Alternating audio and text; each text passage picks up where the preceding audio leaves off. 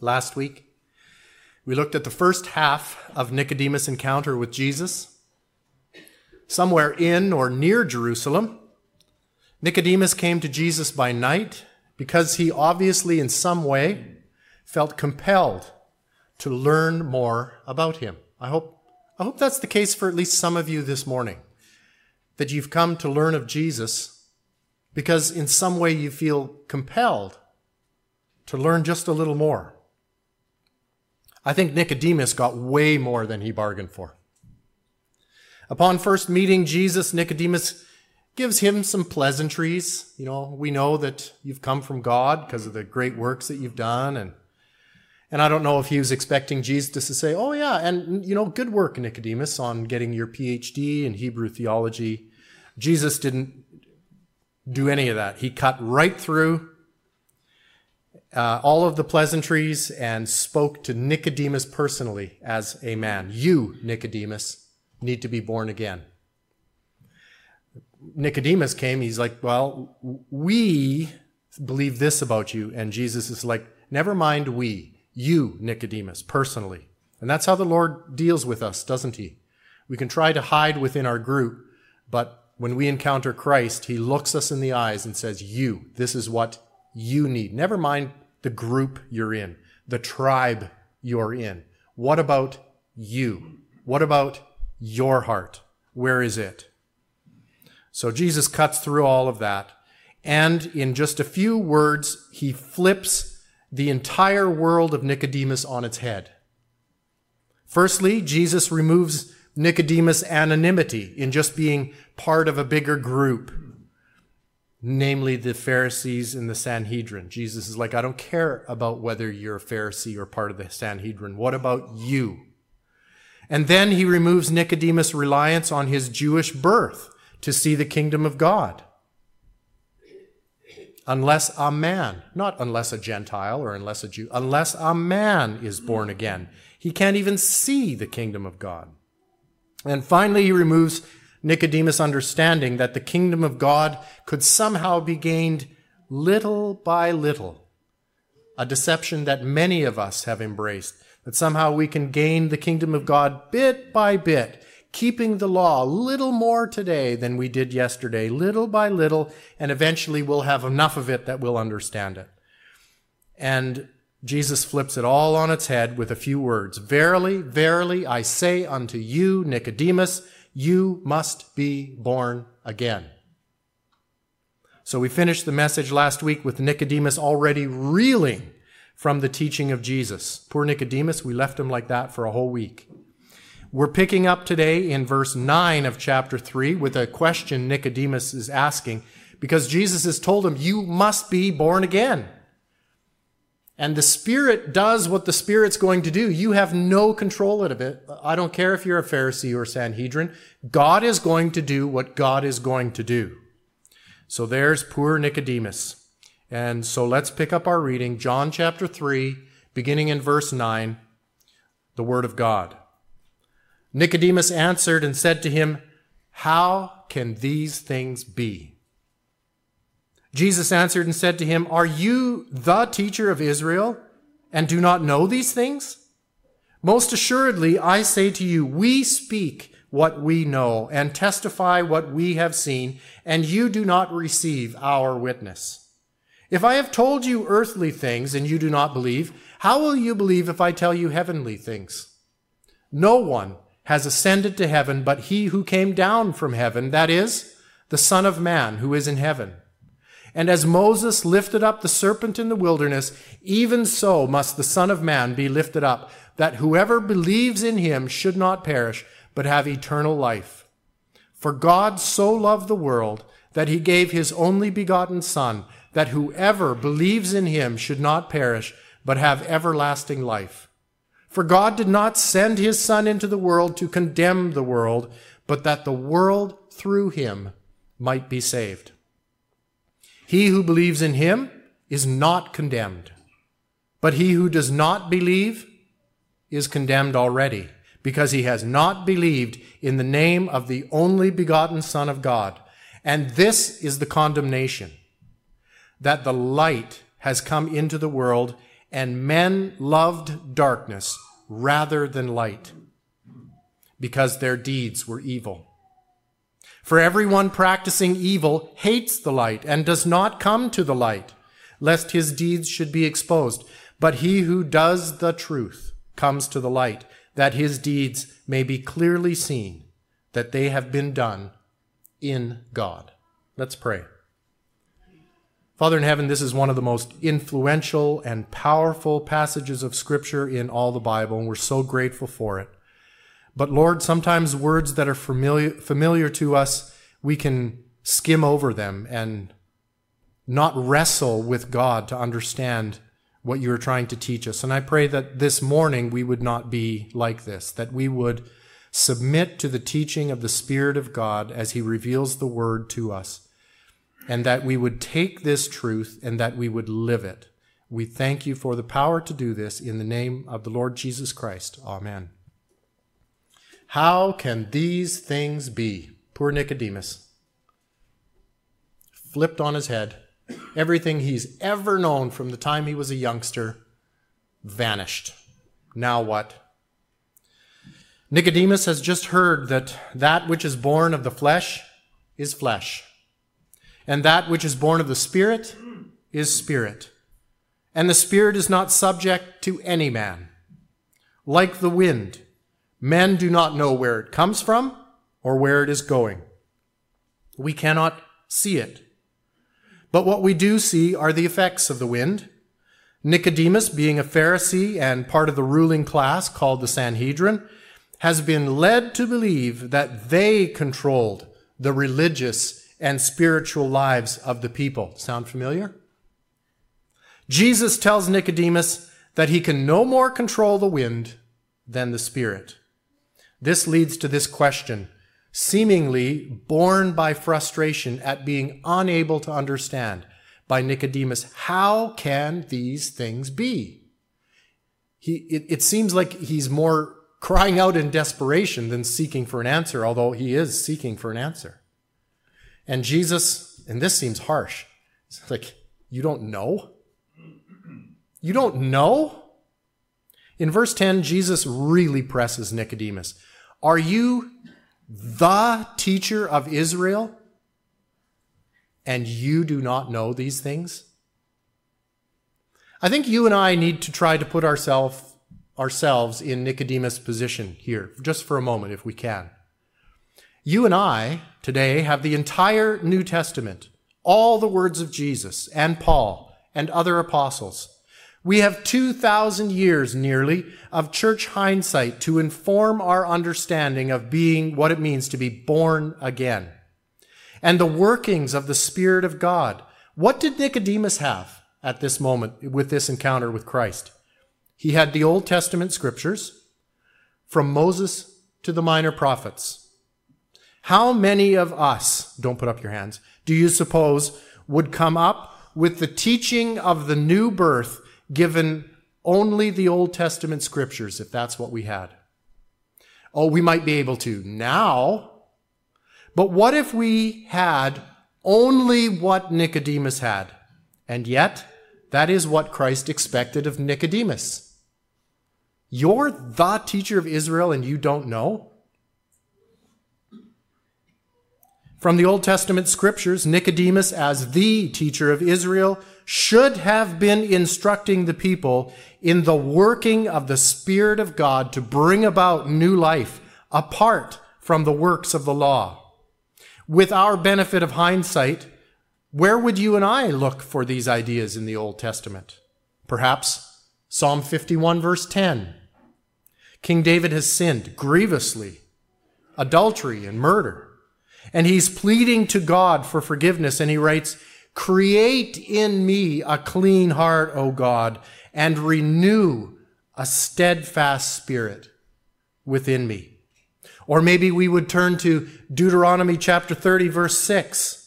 Moses is instructing the people of Israel to return to the Lord God when they are scattered by his judgment. And he writes, And the Lord your God will circumcise your heart and the heart of your descendants to love the Lord your God with all your heart and with all your soul. that you may live. Or maybe Ezekiel chapter 11, verses 19 and 20. Then I will give them one heart, and I will put a new spirit within them, and take the stony heart out of their flesh, and give them a heart of flesh, that they may walk in my statutes, and keep my judgments, and do them, and they shall be my people, and I will be their God. In all these scriptures, we see God using that which is physical, like the tablets of stone and even circumcision, to teach the people that these are types and shadows of the real transformation which would take place at the new birth, when God's law is written on hearts of flesh and hearts are circumcised that people may love the Lord their God in sincerity and truth. And thus we hearken back to Jesus' words a few moments earlier. That which is born of the flesh is flesh, and that which is born of the Spirit is spirit. And Nicodemus should have known the difference. Jesus, in the next several verses, drives this idea home of the contrast between flesh and spirit, the material and the immaterial, the shadows and the reality, the types and the fulfillment, earthly things and heavenly things. Let's look at verse 11 for just a moment. Jesus says, Most assuredly, Amen, Amen. Truly, truly. That's that word repeated. I say to you, we speak what we know and testify what we have seen. And you, plural, you guys, you Israel, you teachers, do not receive our witness. Remember last week when Nicodemus first approached Jesus? He presented himself to the Lord as we, as a representative of a larger group of people and I told you at that time, if you were here, file that little piece of information away in your brain because it's going to become important later. And I trust all of you did that. Put up your hand if you didn't. No, I. In verse 11, Jesus flips the script back on Nicodemus. Now, Jesus is the representative speaking for a group. Who is this we Jesus is talking about? There have been a few different explanations, but given the total context of John's gospel in general and Christ's conversation with Nicodemus in particular, I think Jesus is speaking of nothing other than the Holy Trinity here. It shows some striking similarities to an account we find way back in Genesis chapter 1, verse 26. It is the sixth day of creation. And God has just created all the beasts of the land, and he has one more work to accomplish. Genesis 1, verse 26. Then God said, Let us make man in our image, according to our likeness. Let them have dominion over the fish of the sea, over the birds of the air, and over the cattle, over all the earth, and over every creeping thing that creeps on the earth. I said it before, I'll say it again. You thought that creeps only lived in 2023. No, there's lots of creeps right from the beginning. So be aware. God gives us a little more detail over in chapter 2, verse 7. And the Lord God formed man of the dust of the ground and breathed into his nostrils the breath of life, and man became a living being. The creation account in Genesis teaches clearly that there is one God. It's the whole purpose of the creation account, that there is one God, the creator of the heavens and the earth. And yet, this one God says, let us create man in our image. Somehow, within the oneness, the one essence which is God, there is a plurality of some sort. The New Testament, of course, sorts this out for us by revealing that the Creator, the true God of Israel, although he is one, exists in three persons the Father, the Son, and the Holy Spirit, co-equal and co-eternal. I'm not going to get into the complexities of the Trinitarian understanding of God that Christians have hammered out over the centuries more than just this, but I think this is the we of which Jesus is speaking in verse 11. Notice in Genesis as well that we are seeing the uniting of the heavenly and the earthly. Man is made of the dust of the ground, physical stuff. But God breathes the breath of life, neshama, the spirit, into him. We have this combination of the dust and the spirit, the physical and the non physical, the material and the immaterial. Exactly what Christ is trying to teach to Nicodemus.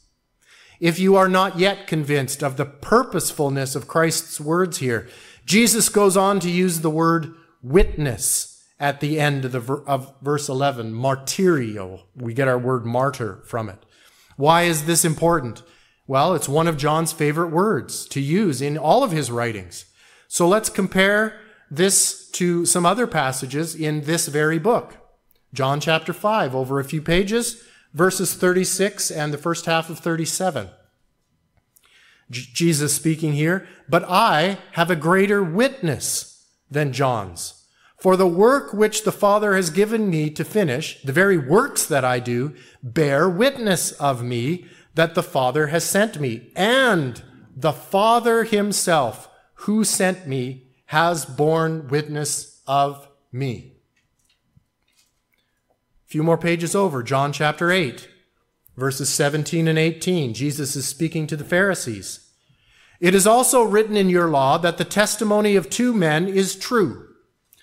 I am one who bears witness of myself, and the Father who sent me bears witness of me.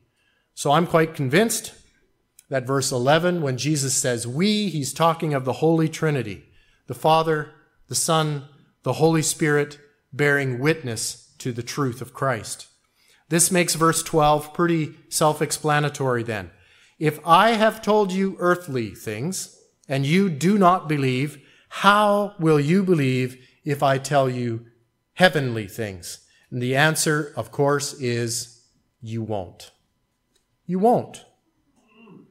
Verse 13 is one of those passages that is notoriously difficult to translate from Greek to English, and translators have wrestled with it, trying to draw the correct sense out of it. The idea is, and I'm not a translator, but I just, just for clarity purposes, the idea is something like this. No one ascends or descends between heaven and earth except the Son of Man because his home is in heaven. Something like that. Jesus in this verse is declaring himself once again to be the Son of Man. And this is his favorite title for himself. He uses it all through the Gospels. And he is making direct reference to Daniel chapter 7. Let's just read a couple verses from Daniel chapter 7 so that we get uh, a picture of Christ's self understanding. Daniel chapter 7, verses 13 and 14. Daniel speaking, I was watching in the night visions, and behold, one like the Son of Man, coming with the clouds of heaven. Where did he come to? He came to the Ancient of Days, and they brought him near before him. Then to him was given dominion and glory and a kingdom that all peoples, nations, and languages should serve him. His dominion is an everlasting dominion which shall not pass away, and his kingdom the one which shall not be destroyed. That's Jesus' self understanding. Jesus is making it abundantly clear that he alone can speak authoritatively about things in heaven. And then he goes on to give this very strange reference to the Old Testament. The bronze serpent, he brings up the story of the bronze serpent. In verses 14 and 15 of today's text, Jesus points Nicodemus to an Old Testament text, a text actually written by Moses, as a powerful example of this dualism or relationship between the flesh and the spirit, the material and the immaterial. And the example Jesus gives points Nicodemus to the pinnacle of God's redemptive plan, the coming crucifixion that Christ would endure at Calvary. The text Jesus points to is found in the book of Numbers, chapter 21. So let's just read that short passage. Numbers chapter 21, beginning in verse 4 through verse 9. Then they, the people of Israel, journeyed from Mount Hor by the way of the Red Sea to go around the land of Edom. And the soul of the people became very discouraged on the way.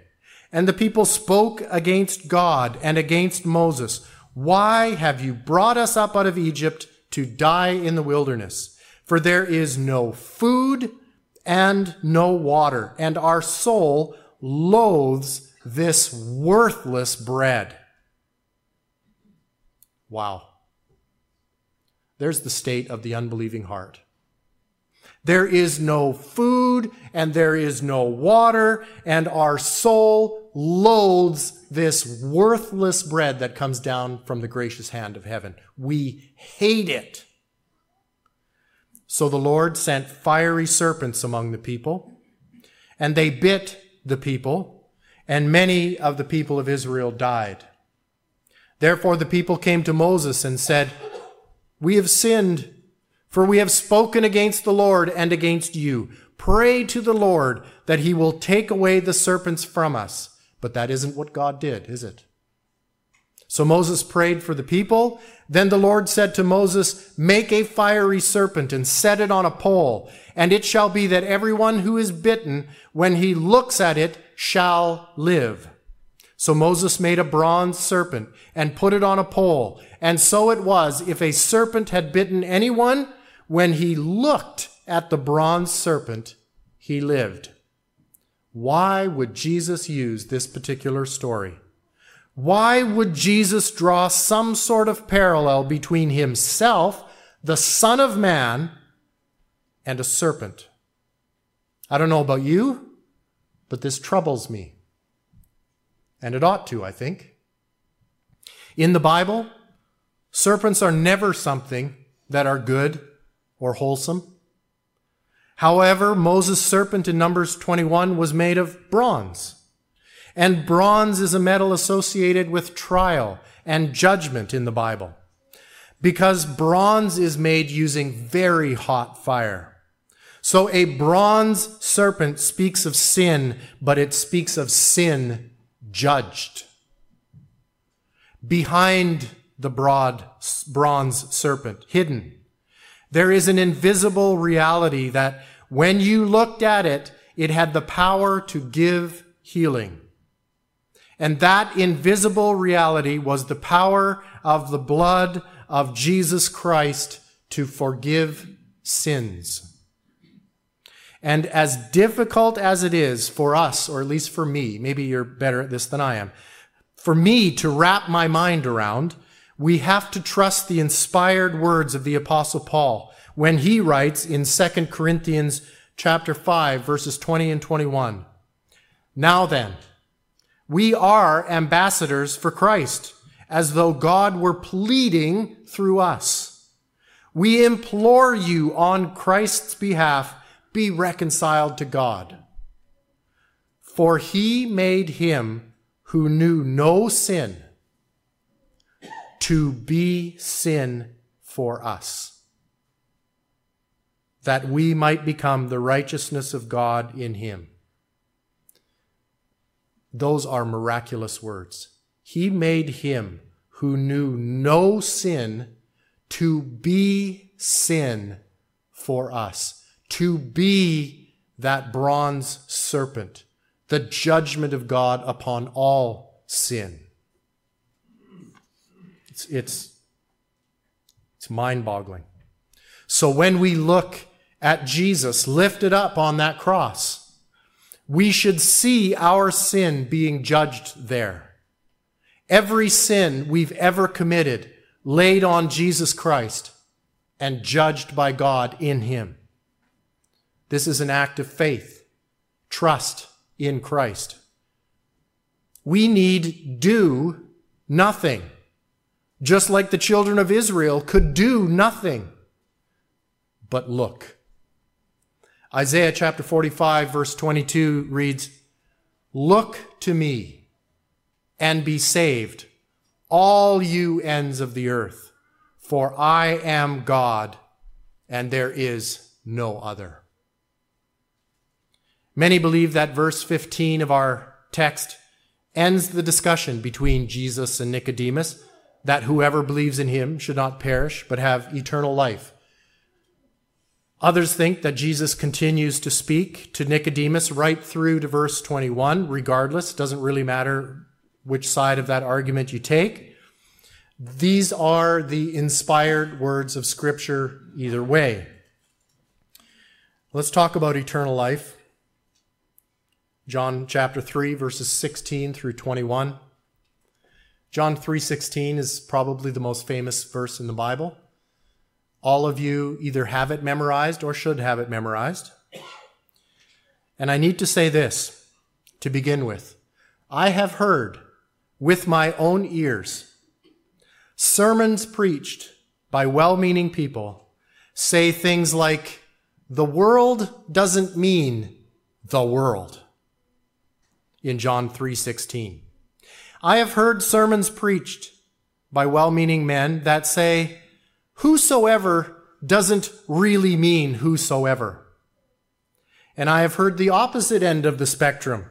Sermons preached by, I suspect, well-meaning men that say everlasting doesn't really mean everlasting. So this morning, here's my encouragement to you. Let's let the text say what the text says. For God so loved the world that he gave his only begotten Son, that whoever believes in him should not perish, but have everlasting life. Does it get any more plain than that? If we need to twist the words of this verse to fit our preconceived notion of what God thinks about salvation, I think we need to reroute our thinking and line it up with the truth of scripture. John 3:16 is a powerful, succinct declaration of the gospel of Jesus Christ. Thousands and maybe millions of sermons have been preached on this verse alone. There is nothing that I can say this morning that will add to this great body of knowledge. But I will say this, though, by simply by way of reminder, because I want no one to leave this building this morning without having trusted Christ. God so loved the world. In John's writings, all of them, the world is generally seen in a very negative light. It is often contrasted with the kingdom of God, the rulership of God. Here we read that God loves the world anyway. Paul writes in Romans chapter 5 verse 8, but God demonstrates his own love towards us in that while we were yet sinners, Christ died for us. You and I were sinners. We were enemies of God. We were hostile toward God and toward Jesus Christ.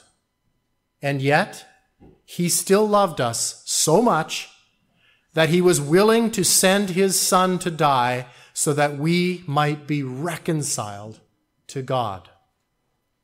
In Luke chapter 6, verses 32 through 36, Jesus said these words But if you love those who love you, what credit is that to you? For even sinners love those who love them. And if you do good to those who do good to you, what credit is that to you? For even sinners do the same.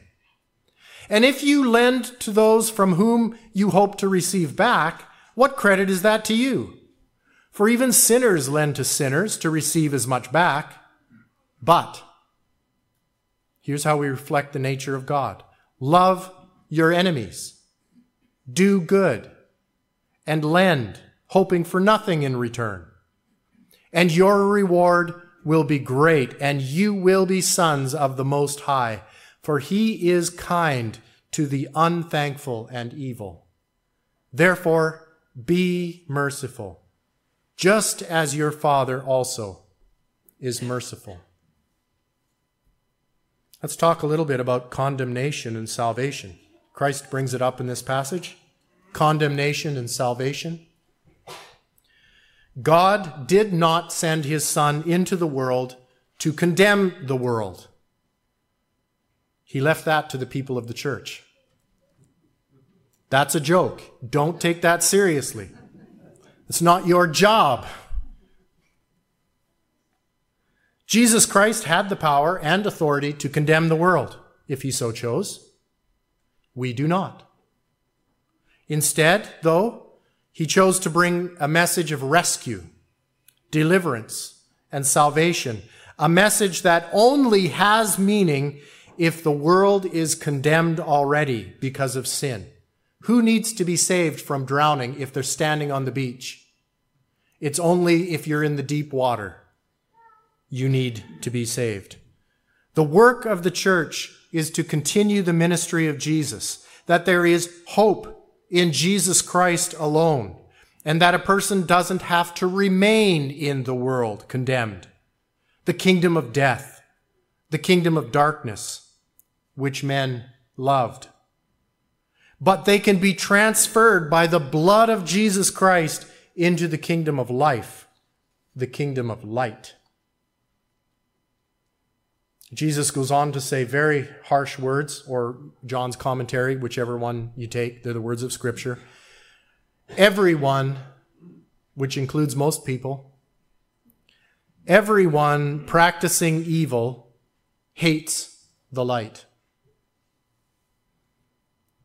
If this is true, and Jesus did have a tendency to tell the truth, should we be surprised if speaking the truth in a culture of death and darkness initiates passionate backlash.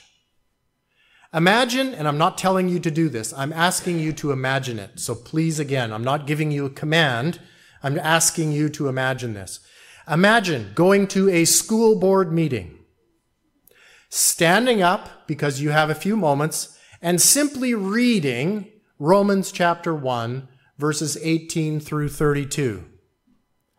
For the wrath of God is revealed from heaven against all ungodliness and unrighteousness of men, who suppress the truth in unrighteousness, because what may be known of God is manifest in them, for God has shown it to them. For since the creation of the world, his invisible attributes are clearly seen, being understood by the things that are made, even his eternal power and Godhead so that they are without excuse, because although they knew God, they did not glorify him as God, nor were thankful, but became futile in their thoughts, and their foolish hearts were darkened.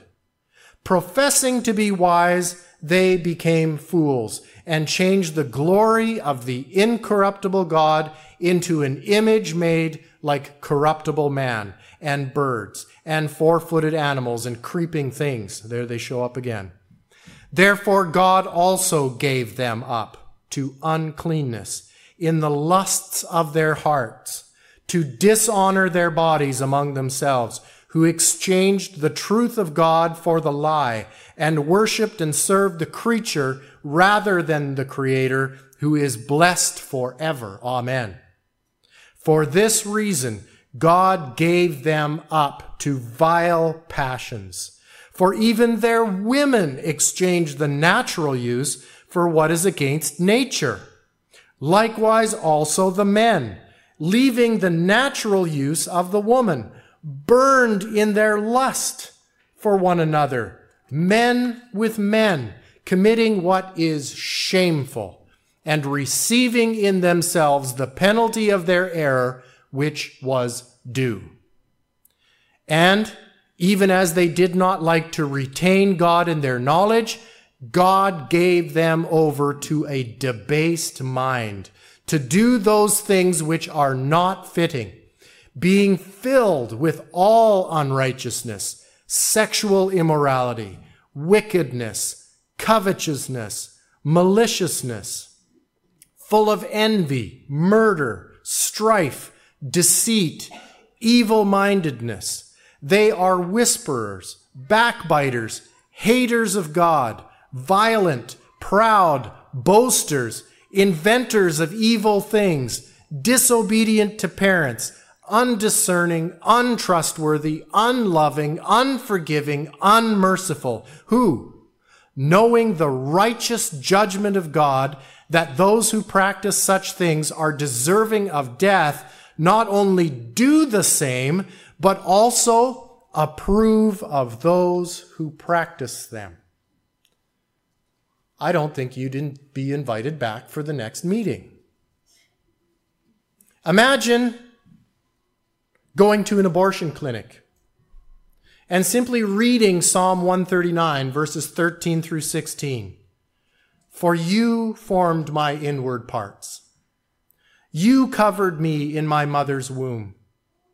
I will praise you, for I am fearfully and wonderfully made. Marvelous are your works, and that my soul knows very well. My frame was not hidden from you when I was made in secret and skillfully wrought in the lowest parts of the earth. Your eyes saw my substance being yet unformed, and in your book they all were written, the days fashioned for me, when as yet there were none of them. I think you not only would be not invited back, but with current Canadian law, you would be thrown in jail. So if you did these things, you would learn very quickly that neutrality is a myth. Neutrality is a myth. The world and its systems hate the light. Jesus said that those that place their faith in him are the light of the world, a city set on a hill. It would be a whole lot easier, wouldn't it, Christian, to hide under a bushel?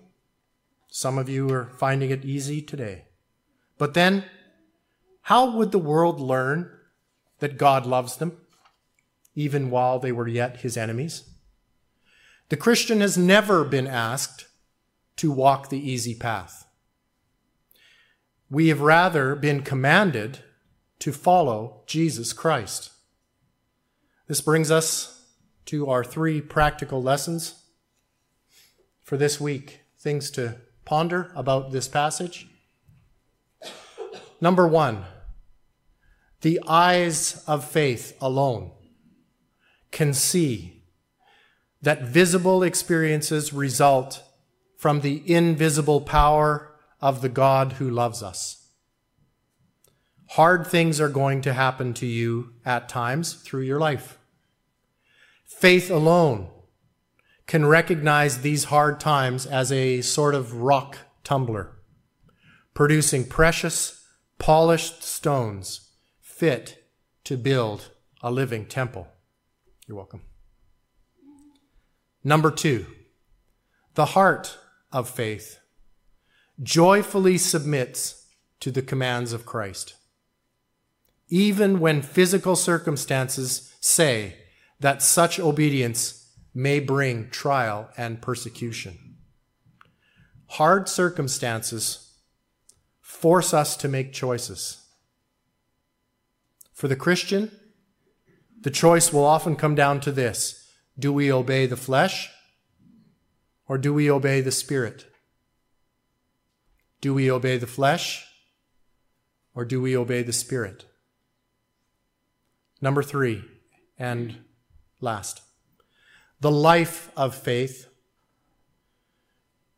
gives evidence that the Spirit who has regenerated us has made us for a life of good work that He has before ordained that we should walk in them. Let's pray. Father in heaven, we are so grateful for this encounter that you had with Nicodemus. It is so rich with truth. It is so applicable to our lives. Father, we want, we desire to be people of faith, to have eyes of faith and a heart of faith and live a life of faith. But we also recognize that this comes with some hard things. And yet, like a mother bringing forth a, a little baby, those hard things are always followed by a reward that's infinitely greater than the hard things we had to suffer. Remind us of this as we walk through these coming days. Those of us that are believers in here are going to be faced soon or late with a decision. Do we obey the flesh or do we obey the Spirit? Would you give us the strength to obey the Spirit? Would you give us the desire to walk in righteousness, to joyfully obey the commands of Christ, to love one another, to love you? We ask, Father, for your spirit to empower each one of us this morning. There's in a group this size, of course, there are those in here that have not yet trusted you. I pray that it is by the truth of your word, your message, that they would be moved in their hearts even now to just submit their lives into your loving hands, to trust you and receive eternal life. And for the rest of us, Lord, we go day by day as Christians, sometimes casually, and we just ask that by your Spirit, you would remind us that every moment is a sacred moment before you.